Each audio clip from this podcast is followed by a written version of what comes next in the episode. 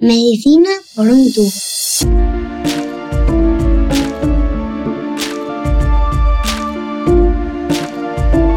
Bienvenidos a Medicina por un tubo, el podcast de Roche España en el que le ponemos voz a la salud. TENMO, T-E-N-M-O, son las siglas que utilizamos para hablar del trastorno del espectro de la neuromielitis óptica.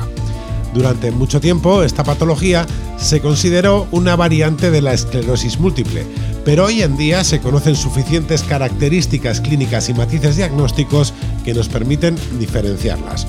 En este episodio de Medicina por un tubo vamos a conocer esos matices que nos permiten distinguir a estas dos afecciones autoinmunes y desmielinizantes. De la mano de expertos conoceremos mucho más de lo que hay tras estas siglas. TENMO. Que hablen los que saben. Para hacer una primera aproximación al trastorno del espectro de la neuromielitis óptica, tenemos hoy con nosotros a la doctora María Sepúlveda, neuróloga del Hospital Clínic de Barcelona. Doctora Sepúlveda, bienvenida a Medicina por un tubo. Muchas gracias a vosotros por la invitación. Empezamos por lo más básico. ¿Cómo explicaría qué es el TENMO a quien escucha este nombre, estas siglas por primera vez? Pues mira, realmente bajo estas siglas lo que, lo que se llama es el trastorno del espectro de la neuromielitis óptica, en realidad es el nombre actual de la neuromielitis óptica, lo de que toda la vida se ha conocido como neuromielitis óptica. Esto es una enfermedad, es una enfermedad que afecta al sistema nervioso central y que es una enfermedad inflamatoria que se caracteriza por brotes de inflamación muy severa que pueden afectar al sistema nervioso y que además es autoinmunitaria, es decir, que es el propio sistema inmunitario el que pues se equivoca y fabrica unos anticuerpos, una proteína que ataca a un componente del propio eh, organismo, del propio sistema nervioso central, inflamándolo. Entonces, bueno, es una enfermedad que en sus primeras descripciones, sobre todo, pues se describió en personas que padecían de estas inflamaciones en el nervio óptico, neuritis, y en la médula, mielitis, y por eso un poco se acuñó el término de, neuromielitis óptica. posterioridad, como se ha visto que hay también otros síntomas, pues al final se ha llamado espectro clínico de neuromielitis óptica. ¿Y cuáles son los principales síntomas de la enfermedad? ¿A qué debemos estar atentos? Pues eh, es una enfermedad que es más frecuente en mujeres, afecta más a mujeres y normalmente suele debutar a, los síntomas sobre la cuarta década de la vida y tiene una gran predilección por dar inflamación en el nervio óptico. Cuando se inflama el nervio óptico, pues lo que se sucede normalmente es una pérdida de agudeza visual, es decir, que la persona por ese ojo, o si se afectan los dos ojos por los dos, pues verá como una niebla muy densa o como una oscuridad eh, por, su ojo, ¿no?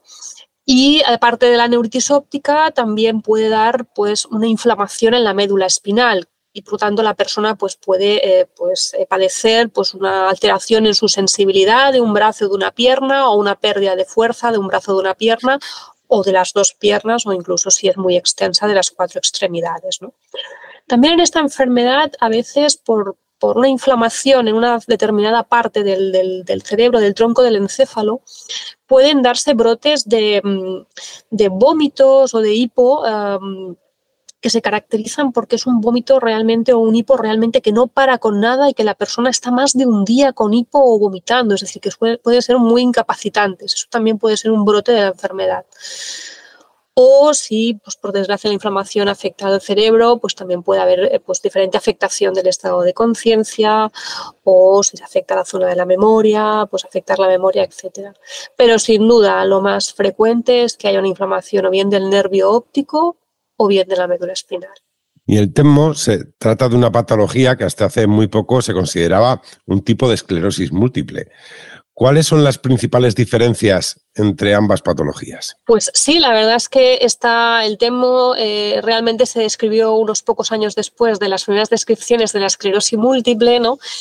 allá a finales del siglo XIX y entonces pues efectivamente estos pacientes se pensaban que eran como unos casos de esclerosis múltiple porque como se pueden afectar zonas que también se afectan ¿no? en la esclerosis múltiple pues se pensaba que era una esclerosis múltiple como más agresiva. ¿no? Pero realmente gracias a la evolución ¿no? de las técnicas diagnósticas, de imagen, etcétera, pues son dos enfermedades distintas, son dos enfermedades que si bien son autoinmunes, el mecanismo del daño es diferente. En, en la neuromielitis óptica, en el TEMO, es un anticuerpo, cosa que no sucede en la esclerosis múltiple. En el TEMO los brotes suelen ser más severos los brotes de inflamación suelen ser más severos que en la esclerosis múltiple y por lo tanto es ahí donde tenemos que ir a tratar enérgicamente, ¿no? a frenar ese brote y a evitar que se produzcan brotes. Además, en el TEMO, a diferencia de la esclerosis múltiple, no hay una fase de progresión, no hay unos mecanismos degenerativos en el TEMO, cosa que sí que hay en la esclerosis múltiple. ¿no? En la esclerosis múltiple a veces las personas pueden experimentar síntomas o empeoramiento de síntomas aunque no tengan brotes. Esto en el TEMNO no sucede. En el TEMNO hay brotes, pero no hay progresión. Y luego también los tratamientos son diferentes. ¿no? De hecho, eh, los tratamientos de la esclerosis múltiple, muchos de ellos no solamente no es que no sean eficaces en el TEMO, sino que en ocasiones eh, pueden provocar incluso un empeoramiento, pueden producir brotes en los pacientes con TEMO. ¿Y cómo es el proceso de diagnóstico de la enfermedad? ¿Cuáles son los retos que existen a la hora de diagnosticarla? Para el diagnóstico, por supuesto, la persona va a tener, va, a padecer ¿no? unos síntomas pues, determinados, es decir, hay unos criterios diagnósticos clínicos, pero es fundamental, es decir, la piedra angular del diagnóstico del TEMNO es pues, encontrar, hallar los anticuerpos patológicos, los anticuerpos de la enfermedad en el, en el suero del paciente. ¿no? Son unos anticuerpos que van dirigidos contra una proteína determinada, que se llama acuaporina 4, son los anticuerpos contra la acuaporina 4 y por lo tanto, pues claro, dentro de los retos diagnósticos, ¿no? de los retos para el diagnóstico del TEMO, sin duda está pues, que podamos eh, disponer de una técnica de detección de anticuerpos que sea lo más ah, sensible y específica posible, es decir, que nos permita pues, realmente encontrar el anticuerpo en el suero de estos pacientes y por otro lado, pues, pues los, los, los, médicos ¿no? pues debemos saber reconocer los síntomas y síntomas de esta enfermedad y tenerlas siempre en la mente para que eh, delante de un paciente pues sepamos reconocerla y, y poder uh, pues ¿no? Eh, solicitar los, los, los, anticuerpos. ¿no? Pues doctora Sepúlveda, muchísimas gracias por compartir su conocimiento con nosotros en Medicina por un tubo. Muchas gracias a vosotros. Estás escuchando Medicina por un tubo. Y una vez que hemos descubierto las principales características de la enfermedad, queremos saber cómo se aborda. Para ello contamos con la doctora Julia Gracia, neuróloga del Hospital General de Albacete. Eh, doctora Gracia, bienvenida a Medicina por un tubo. Muchas gracias, eh, encantada de participar. La incidencia del TENMO en nuestro país es mucho menor que la de, por ejemplo, la esclerosis múltiple. De hecho, es considerada una enfermedad rara. ¿A qué se debe? ¿Cuál es el perfil tipo del paciente? Es así, eh, como tú dices, el TENMO es una enfermedad de distribución mundial, pero con unas cifras de incidencia y prevalencia muy bajas, lo que hace que se considere una enfermedad rara. Realmente existen distintos factores étnicos, eh, geográficos, que condicionan que esta prevalencia varíe en función de las distintas regiones. Y consideramos pues, que determinadas poblaciones, como los eh, pacientes de origen africano, afrocaribeño o asiático, tienen una mayor prevalencia de la enfermedad respecto a los pacientes caucásicos de Europa y España. Por lo tanto, en nuestro medio somos un área de especial baja incidencia y prevalencia de esta enfermedad. ¿Y cuáles son las claves en el abordaje de la enfermedad? ¿Cómo ha evolucionado el tratamiento en estos últimos años? El objetivo principal en el manejo del tratamiento es la prevención de los brotes y así conseguir evitar ese acúmulo progresivo de discapacidad que se produce como consecuencia de una recuperación incompleta de esos brotes recurrentes. De hecho, eh, se considera que un brote de un trastorno, de un TEMO, es una entidad muy grave en la que la mayor parte de los pacientes no se van a recuperar. Eso nos obliga a intentar establecer un diagnóstico precoz para poder iniciar un tratamiento eficaz lo antes posible y así preservar la calidad de vida de nuestros pacientes evitando que vayan acumulando esa discapacidad progresiva. ¿Cuál es el pronóstico de los pacientes con TENMO? ¿Qué oportunidades y mejoras cree que hay en torno a su abordaje? Como ya hemos comentado, el TEM es una enfermedad altamente discapacitante y como consecuencia de esos brotes repetidos de neuritis ópticas, mielitis, hace que un paciente, si no recibe un tratamiento apropiado, de medias, considera que más o menos a los 5 años, pues prácticamente el 40% van a estar ciegos al menos de un ojo y en torno a una cuarta parte de estos pacientes eh, va a necesitar algún tipo de ayuda para caminar. Por lo tanto, no podemos perder de vista que es una enfermedad como digo, muy discapacitante y que precisa de un tratamiento eficaz instalado de forma precoz. Eh, los avances que esperamos en los próximos años, pues bueno, pues probablemente es el desarrollo, se está trabajando mucho en el desarrollo de biomarcadores que nos puedan permitir predecir eh, la aparición de estos brotes y por lo tanto adelantarnos en el tratamiento y mejorar o desarrollar otros tratamientos que incluso aporten un poquito de mayor eficacia en la prevención de estos brotes. Pero probablemente el futuro más prometedor sería poder disponer de algún fármaco capaz de regenerar o recuperar ese daño neurológico y por lo tanto revertir un poco la discapacidad que el paciente ha ido acumulando a lo largo de los años y de los brotes. Doctora Julia Gracia, muchísimas gracias por acompañarnos en Medicina por un tubo. Nada, muchas gracias a ustedes. Placer. Escuchamos a los pacientes. En Medicina por un tubo siempre escuchamos a los pacientes. Para acercarnos a la realidad de quienes conviven con TEMMO, nos acompaña en este episodio Laya Pérez. Laya, bienvenida a Medicina por un tubo. Muchas gracias y muy contenta de estar aquí para compartir mi experiencia.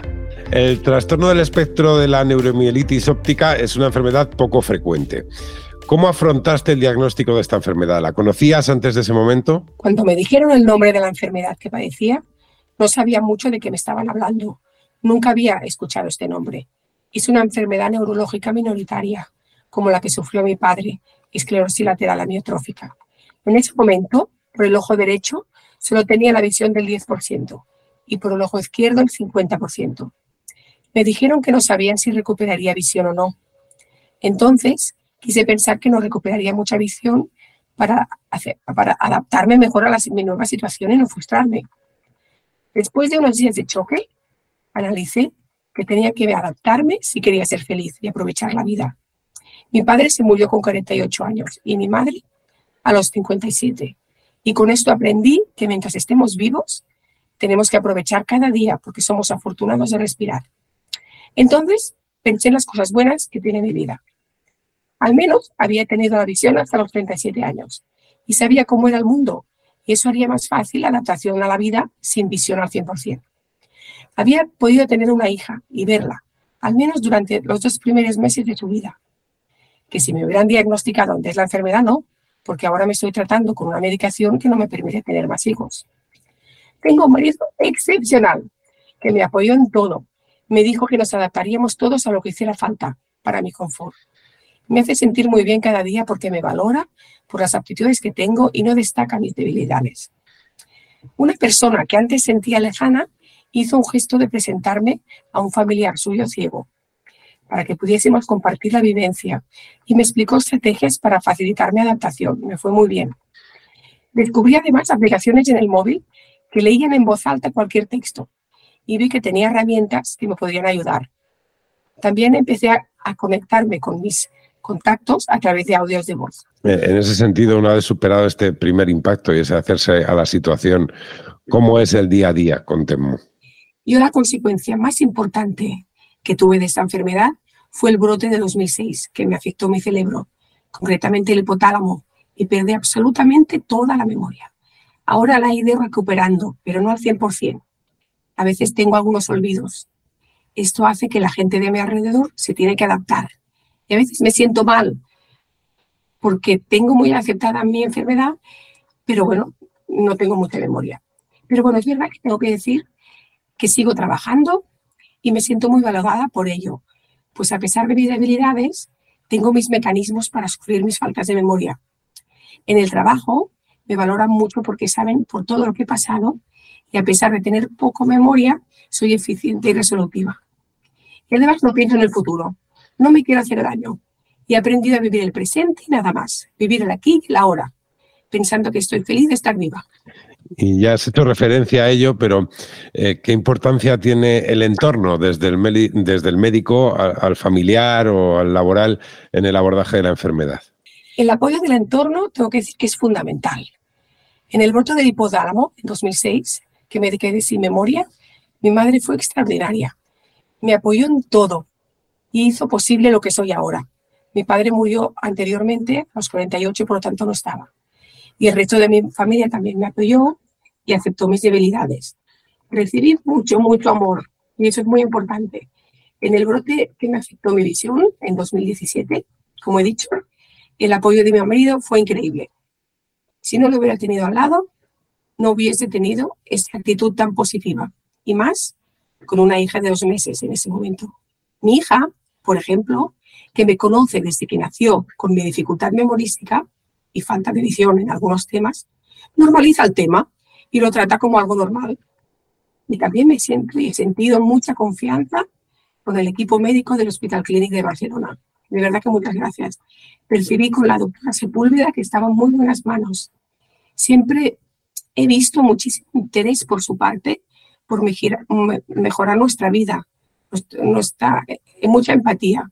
Y eso es súper importante. Además, me dieron el contacto de una persona que también tenía mi enfermedad y pude compartir con ella diversas experiencias vividas. ¿Y qué consejos daría a otros pacientes que acaban de ser recién diagnosticados con TEMO?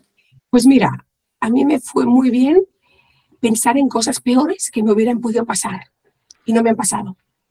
Que si hubiera nacido en otra época, pues no se conocerían esta enfermedad ni el tratamiento y aún sería peor. Y pensar que somos afortunados de haber nacido ahora, que esa enfermedad no es ni degenerativa ni hereditaria, que eso es súper importante. Y que ahora están diagnosticados. Yo estuve 14 años con brotes de la enfermedad sin saber la procedencia. Ahora estoy controlada y tratada. Que piensen en las cosas positivas, sobre todo. Y que en la vida lo más importante es que te quieran y te valoren. Que sean como sean tus habilidades, que piensen en las personas que les quieren a pesar de todo. Yo que en mi enfermedad he conocido mucho, mucho más a las personas de mi entorno. Sé con quién puedo contar y con quién no. Y eso en la vida es muy positivo, porque te ayuda a no esperar de quien sabes que no va a responder y a esperar de quien sí. Y quiero decir que he recuperado mucha visión. Ahora del ojo derecho veo al 90%, veo al 90% y con el ojo izquierdo 100%. Así que estoy súper contenta. Aunque, como he dicho, vivo el momento y sé que tengo la enfermedad en mi interior y que puedo tener otro brote. Pues Laya, muchísimas gracias por compartir tu experiencia con nosotros y con quienes están escuchando Medicina por un tubo. Gracias. Muchas gracias a vosotros.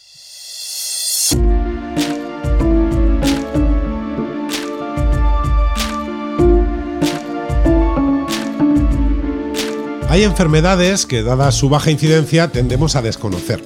El TENMO, el trastorno del espectro de la neuromielitis óptica, es sin duda una de ellas. Por eso, precisamente, hemos querido ponerle voz a través de expertos en este episodio de Medicina por un tubo, para visibilizar una patología de la que resulta hasta complicado encontrar información extensa en Internet. En Medicina por un tubo creemos que la información de calidad también contribuye hoy a satisfacer las necesidades futuras de los pacientes. Un saludo.